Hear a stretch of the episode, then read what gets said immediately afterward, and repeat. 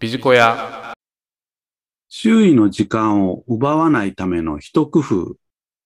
チームによるタイムマネジメントということで、今回は情報提供させていただければと思います。今回のテーマ、チームによるタイムマネジメントなんですけれども、もちろん一人一人個人レベルで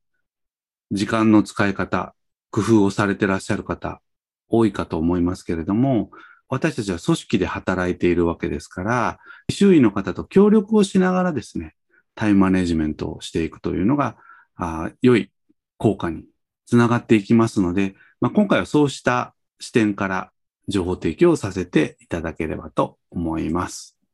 このタイムマネジメントを自分一人だけで行うのは限界があるということをぜひここでは認識をしていただければということです。自分だけで解決できることはセルフマネジメント。自分自身で何とかしていくということが当然のことながら求められます。一方で、周囲のメンバーと共に解決をしていく必要のある課題。これはチーム、あるいは組織を超えたタイムマネジメントが必要だということです。当然のことながら、私たちお互いの周囲への配慮、こういったところが大切になります。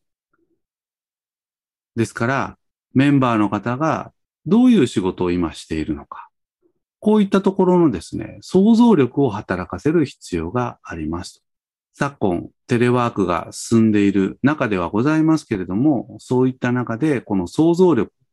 これが今回のキーワードの一つになってこようかと思います。例えば、仕事のメールを送る時間、こういったものを皆様は意識をされてらっしゃいますでしょうか？これは私の例なんですけれどもね、テレワークが始まって夜間にメールを送ってくる人が増えた、そんな実感があります。その方はこのテレワークの期間中、おそらく夜働いてるんですよね。まあ、私個人的には人によって生産的な時間というのは違いますので、夜働くということに関して決して否定をすることはありません。ただ、逆の立場に立ったときに、夜間にメールが来るというのは非常に違和感があります。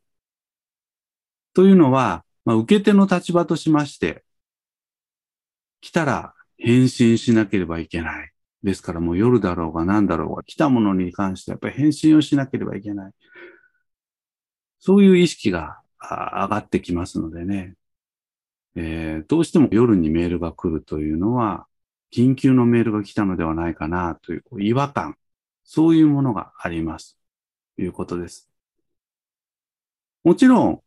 緊急なものについては夜連絡をするというのはあって当たり前の話なんですけれども、決して緊急ではない次の日の朝以降に返信をもらっても問題ないものっていうのも当然ありますよね。最近ですと、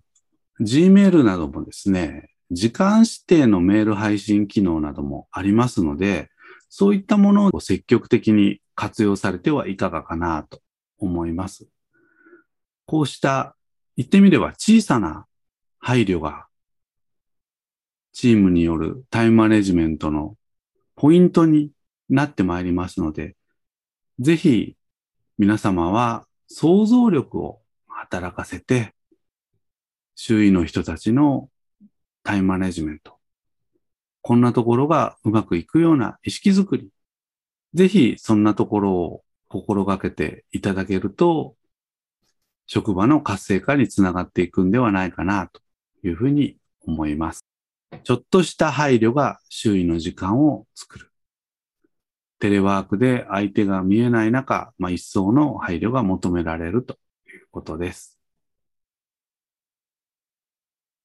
以上、周囲の時間を奪わないための一工夫、チームによるタイムマネジメントということで情報提供させていただきました。